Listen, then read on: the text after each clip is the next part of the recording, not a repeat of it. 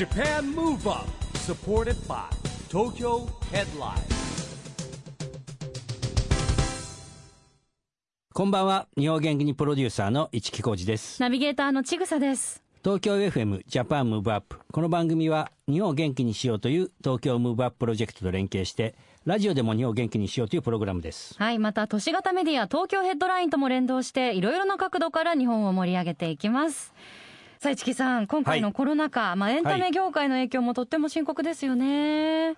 まあそうですよね。やっとあのプロ野球自体が、えー今報道で6月19日からね無観客で始まるはいということなんですけれども、うん。いやいつになったらねライブが見れるのかっていうのがね本当待ち遠しいですね。そうですよね、うん。まあ、スポーツ業界、エンタメ業界、やっぱその先に向けて、いろいろと動いていかなきゃいけないといういや中で。本当だって今まで経験していくことがないことですからねあのまさに市木さんもね、もうそのエンタメ業界のはい。真ん中にいらっしゃる方なので、日々お忙しくされてると思いますが、はい。今回のゲストもですね、そんなビヨンドコロナにどんなアイディアをお持ちなのか伺っていきたいと思います。株式会社アーティマージュ代表取締役社長の浅川正治さんをお迎えします。はい、えー浅川さんはですね、音楽制作者連盟の副理事長という立場でですね、まあ、今回もいろいろあの活動しておりますし、まあ、もともとね、M フローの育ての親でもあるんですよ。まあ、そしてですね、なんと自分でもですね、DJ やってまして、えーハウスユニット GTS っていうですね、アーティストとしても活動してるですね、まあ、非常にね、あの、多彩な方でございます。さあ、それでは今回もリモートでのご出演になります。お楽しみに。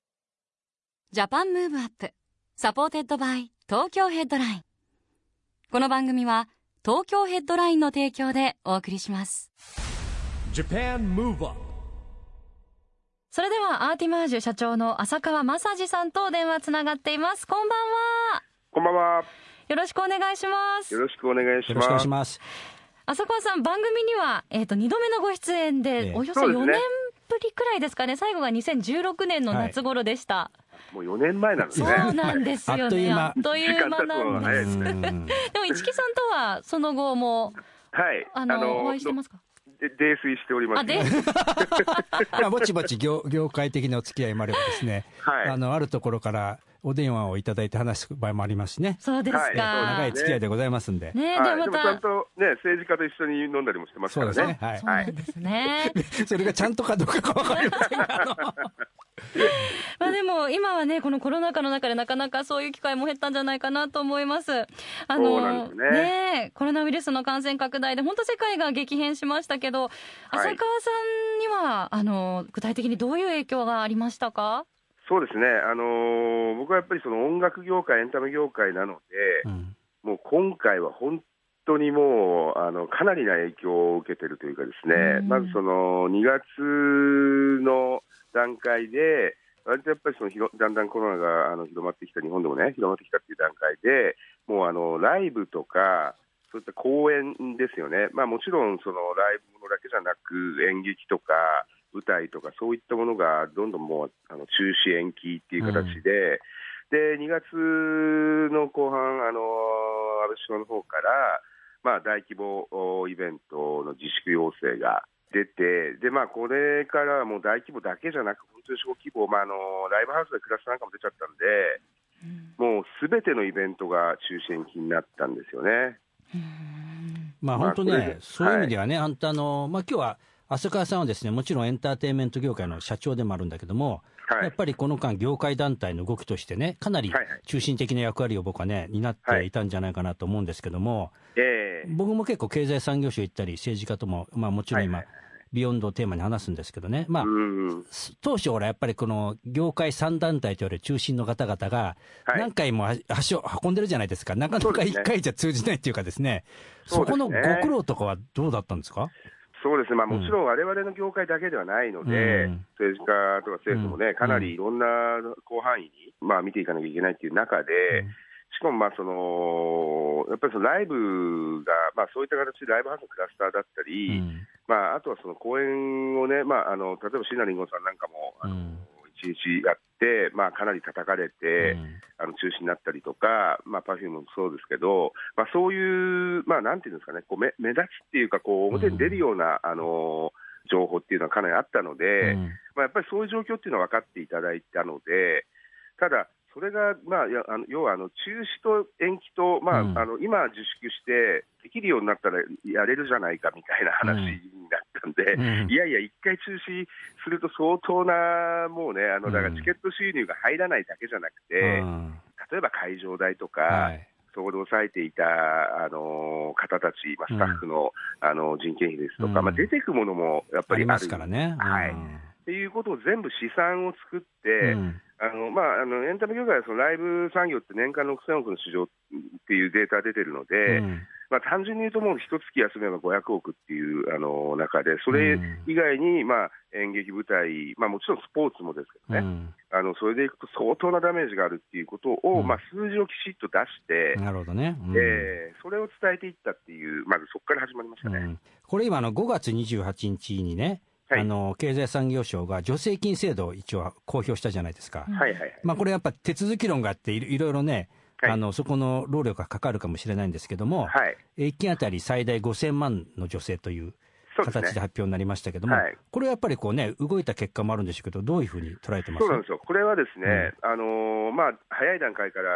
まあ、先ほど数字も含めて、うん。えっと、まあ、超超党派で行われているライブエンタメ議連っていう、はい。あの、前柴さんが中心になっている議連から、まずはその問題定義と、その議連を開催していただいて、でそこからですねあの、まあ、データ等々を告知しながら、まあ、うん。本来であれば、我々としてはやっぱその、えー中止になったものの補填とか、うん。まあ、その保証みたいなところっていうのを、えっと、本来であれば補填保証っていう部分を求めたかったんですけど、うん。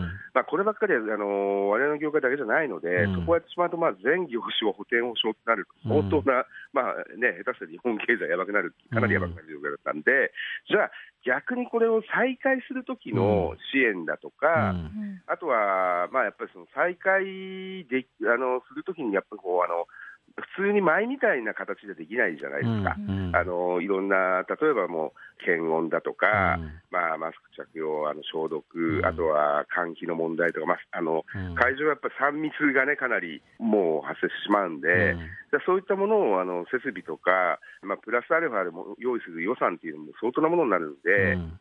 ですから、その再開するための支援っていうことを中心に訴えていったと。うんで、えっとやっぱりあのもともとは今、日本のエンタメ業界海外にももしこの、ね、状況がなければ、うん。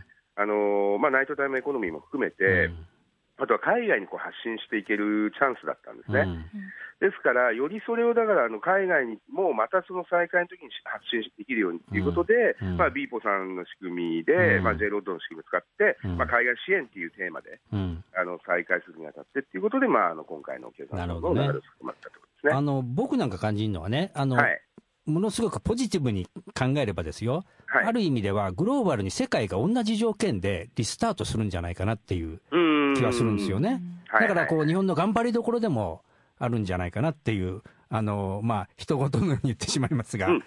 そうなんですよ、うん。あのーまあ、ピンチをチャンスに変えるとしたら、やはり今までその、まあ、もちろんね、ライブを、えー、と同時で生で、例えば、まああのー映像でテレビとか、そういう放送に乗っけるっていうこともしてたケースもあったし、うん。あとはそのライブビューイングっていうものも、あのー最近では少し増えてきたはい。状況はあったんですけど、うん。ただ、やっぱりそれも足を運んで、まあ、うん。例えばライブインをどっか映画館なりなんなりうん。まあ、遠隔で見るみたいな、うん。あの形だったんですけど、例えば、まあ、今回、えーまあ、配信をする、同時生配信をすることによって、当然、まああの家でもう見れる、うん。家でも盛り上がれるっていう仕組みを、あのまあ、最初は多分その無観客っていうことも含めて、はい。通していかなくなるを得ないっていうところを、逆にそれをプラスに捉えれば、うん今後ライブをやる、そこでまあ、もちろんその生で見て盛り上がれる人たちと、同時生配信、これはもう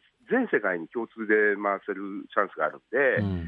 そういった形で、まあ、どこにいてもあのそのライブを楽しめるっていう仕組みを作るっていうこともできる、うちょっとそうですよね。取っかかりになるんですよね。うん。はい。意外とあの遠隔で見られるって、あの離れてる人ももちろん嬉しいですし離れて見てる人が逆に本当次は生で見たいって思って、うん。その生の会場に足を運ぶという人も増えるみたいな、うん。いいサイクルなんですよね、本来ね。そうなんです、そうなんです。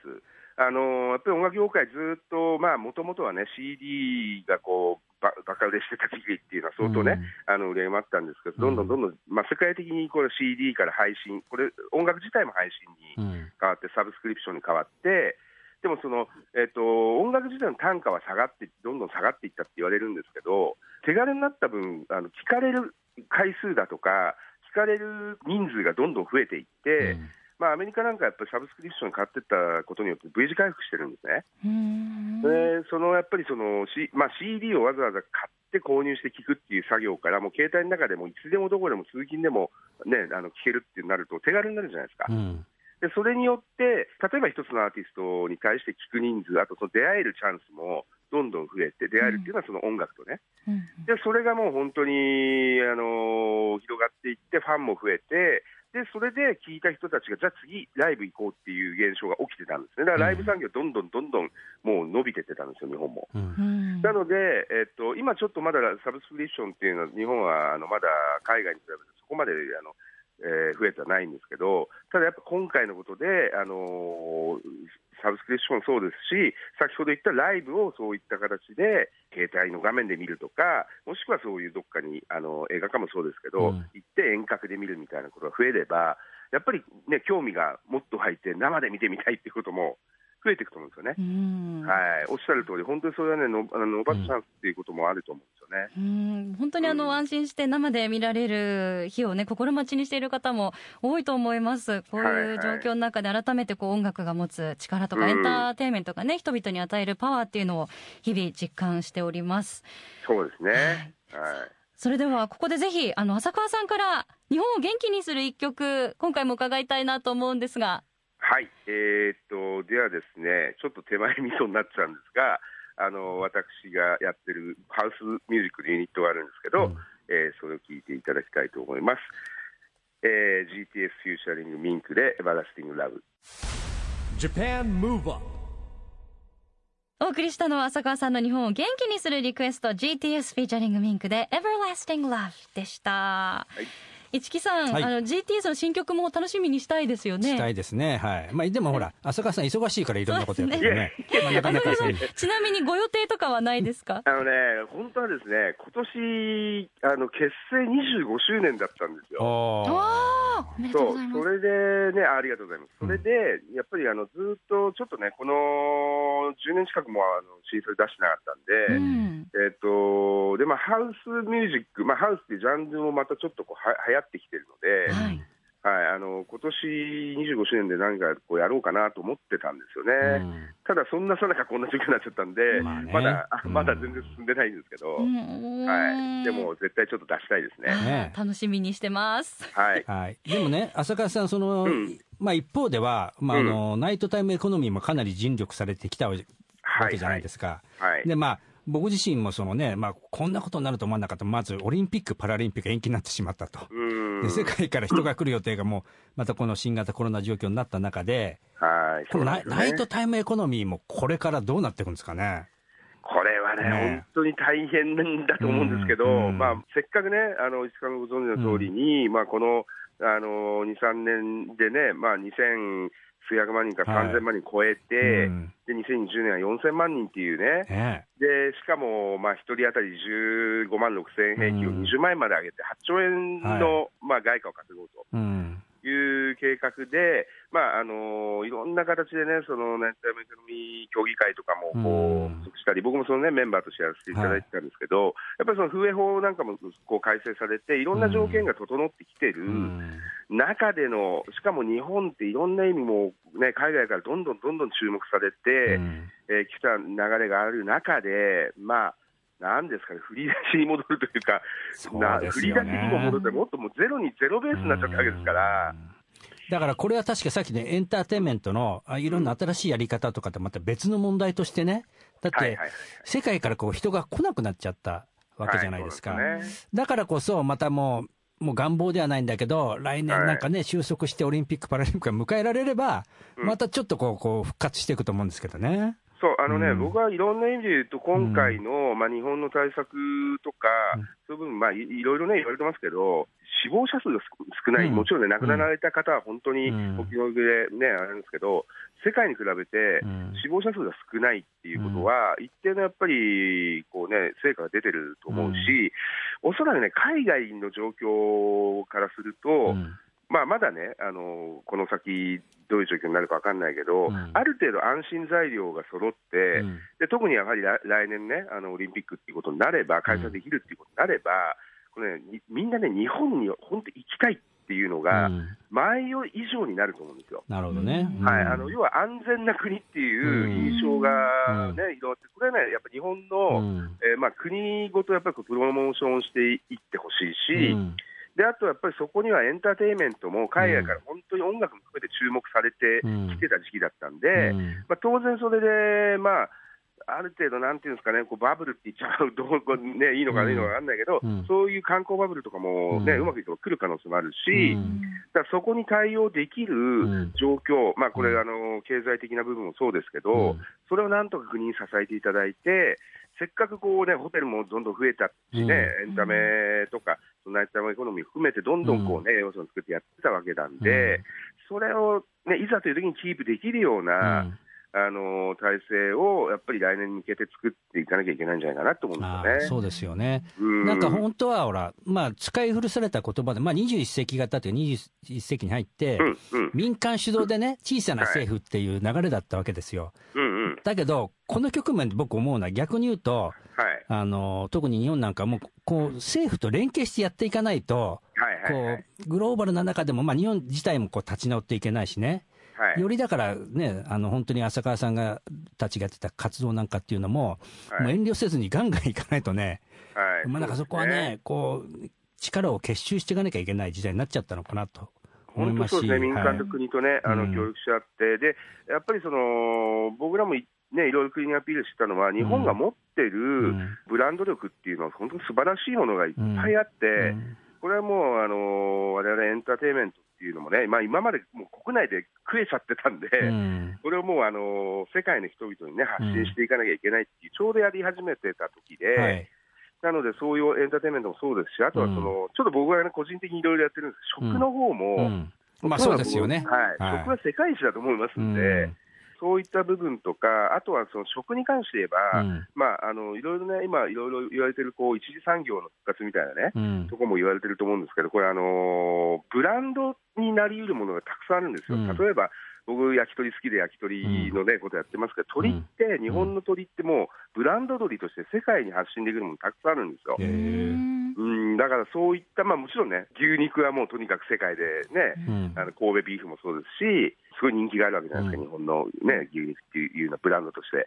そういったのが鳥だとか、あと野菜とか、うん。あらゆるもう一産業に関係する農業的な、ねうん。あのものがブランドとして世界に発信できるっていううん。ものがあるので、これはね、やっぱりね、えっと古社じゃできないですよね、うん。日本日本っていうもう国力として、うん。それをもうアピールして、プロモーションしていってもらいたいなっていうね。まあそうですよね、もう本当、クールジャパンの一つの、まあうん。エンターテインメントが最大の武器って日本の食ですからね、やっぱそういうとこ大事にしていかなきゃいけないなと思うんですけれども、うん。まあこういうですね、えー今、ジャパンムーブアップも、えービヨンドコロナを考えていこうということでですね、うん。やってるんですけれども、まあ、はい。そんな男前な活動をいっぱいされてる浅川さんからですね、はい。ぜひこのビヨンドコロナ時代のですね、はい。アクション宣言というのをお願いしたいんですけれども。なるほど、はい。これはですね、はい。あのーちょっと前振りさせてもらうと、はい。先ほどからまあ遠隔だったりテクノロジーとかっていう部分が、もちろんこのテクノロジーとして、いろんな部分、日本ってやっぱりそのテクノロジーの部分ってすごくね、あの売りにできる部分もあるじゃないですか。うん。ただ、僕今、すごいこのコロナ禍の中うん。で一番感じてるのは、いろいろ例えばリモート飲み会とか、まあ、うん。要はね、リモート飲み会だったり、リモート会う議んっていうのはずっとこの2ヶ月あった中で、うん。やっぱり何が足りないか人のぬくもりとか温度感、っていうのがそううん。やっぱりね、これ、映像の中でライブ見たりっていうのもいいんですけど、うん。うん生で見る、この伝わってくるものとか、うん。スポーツももちろんそうですよね。うん。でこのね、最終的にはやっぱりその、えー温度感とか暑さとか熱量みたいな、うん。これはね、どこまで行ってもなくならないと思うんですよ。うんなので、やっぱり僕は原点に帰って、うん。そういうテクノロジーの進化だったり、いろんなね、こういうリモートの世界になってきますけど、その中で、それを前提の中で、うん。えー僕は日本を元気にするために、そういう人と人との、うん。まあ、暑さとか熱量とか温度感を伝えていくために頑張っていきたいなと。うん。エンターテインメントを通じてね、はい。えーまあそうですね、まあ、特に我々の世代はね、まあ、さっきの焼き鳥もノミニケーションもですね、非常にこうエネルギーの元だったんで、一はいはい日も早くそうなりたいですよね。いやー、本当ですね。もう早く一木先輩のはい酔った姿を見たい泥ですね。酔しているところを、はいですいません、あの、泥酔はしてませんの？でほ。ろ酔いですかね。え、でもこれどう？この僕ね、リモート飲みとかそういうのまだ実はまだ未経験なのねあやっ。てないですか？会議とかはどうですか？いや、会議やってる。いや、意外と飲むのはさっきの生だろうみたいなのがあってうん、この何ヶ月間かお酒飲んでないんですよ。やばい、だから僕自分が壊れていくんじゃないかなって今思ってるやばい。一人飲みはしないんですね。一人飲み、だからノンアルコールビールしか飲んでない。あ、それは、ええそれなんか、あの、こう、体のために。いや、違うの。あの、僕の場合ほら、みんな仲間とかそういうコミュニケーションで飲んでるんで、家にいて飲みたいと思わないんですよ。えあーだかえって今、ノンアルコールビールでもね、あんま商品のこと言っちゃあれかも、内臓脂肪が取れるってやつがあるの？ー、ああ、ありますね。それを1日1本飲んでるだけ。へえ。それは、あの、かなり弱くなってるんじゃないですか？まずいですね。あの、ちょっと、酔いが早くなるんじゃないですかね？ちょっとあの、訓練してね、リハビリしてから飲まないとダメかでも意もしれない。外とそういう方多いのかもしれないですね。やっぱ人と飲んでこそのアルコールと思ってる方、やっぱ人と飲むから楽しいと思ってる方とかね。そうですね、うん。まあ、あのリモートはリモートのね、うん。手軽さとかあの、そういう楽しさもあるけど、うん。やっぱりその目の前でこう、ね、一緒にコミュニケーションしながら、うん。あの飲んでいくお酒って、やっぱ全然違うものだと思うんですよね。うん。そういう意味でもね。そういったね、本当大あの大切だし、うん。まあ、この2ヶ月、やっぱりね、あのみんな外で飲めなかった人もいっぱいいるんで、そうですよ。ええ逆に言うと、アルコール業界を助けるためにも、こうね、今まで以上に 本当ですね。飲まなきゃいけない。確かに。いろんな経済回さなきゃいけないですからね。本当ですね。で、あの、ぜひ浅川さんの、やっぱりですね、えーはい焼き鳥名店でぜひ、あの、セッティングしておお誘いいただけますでしょうか？はい食べたくなったはい、よろしくお願いします。はい。浅川さん、今日は本当にどうもありがとうございました。これからもあの、お体にお気をつけて、ありがとうおございます。過ごしください。はい。今夜のゲストは浅川正治さんでした。ありがとうございました。ありがとうございましありがとうござたい。ました。Japan Move Up, ここで毎月第2月曜日発行のエンタメフリーペーパー、東京ヘッドラインからのお知らせです。東京ヘッドラインのウェブサイトでは、ウェブサイト限定のオリジナル記事が大幅に増加しています。最近の人気記事は、レインボーブリッジ、都庁のライトアップが点灯、新型コロナの7つの指標。 GENERATIONS 関口メンディのメンディのコラムンディ第6回、食わず嫌い。LDH7 月19日までのライブ公演を延期または中止に。再開時期想定できない。渡辺舞がデジタル写真集、全く新しい自分のすべてを、などがよく読まれていました。その他にもたくさんの記事が毎日更新されていますので、ぜひ東京ヘッドラインウェブをチェックしてくださいね。Japan Move Up 今日は、えーアーティマージの社長のですね、浅川正治さん、音楽制作者連盟の副理事長でもあるんですけれども、まあ本当にね、まさに今の時代っぽい、まあ、あの、電話出演ですけど、もうリモートミーティングのようなですね、ちょっと会話になってしまいましたが、ね、ちぐささんいかがだったでしょうか？いやーでも浅川さんもおっしゃってましたけど、本当になんかこう、声で離れたところでお話しして、なんかこう会いたい気持ちを募らせて、はい。収束する日をこう望むというか心待ちうにするって、ね。会えない時間で愛育てるじゃないですけど、そんななんかどっ気持ちにかの歌詞になりましたね、なんか ね、それ。ええ。でもあのお話にも出てきてましたけど、うん。焼き鳥のイベント浅川さん、はい。あの主催されてるん毎ですよね。年プロデュースされてて、それも楽しみなものだったんですけれども、うん残念ながら今年はね、今年はね、えーなんでできなかったということですから。早くまた再開する日をね、はい待ちたいですね。はいさあ、ジャパンムーブアップ。今週はお別れの時間ですが、次回も元気のヒントをたくさん見つけていきましょう。はい。これからもみんなで知恵を出し合って日本を元気にしていきましょう。はいジャパンムーブアップお相手は市木浩二と、ちぐさでした。それではまた来週 Japan Move Up supported by 東京ヘッドラインこの番組は東京ヘッドラインの提供でお送りしました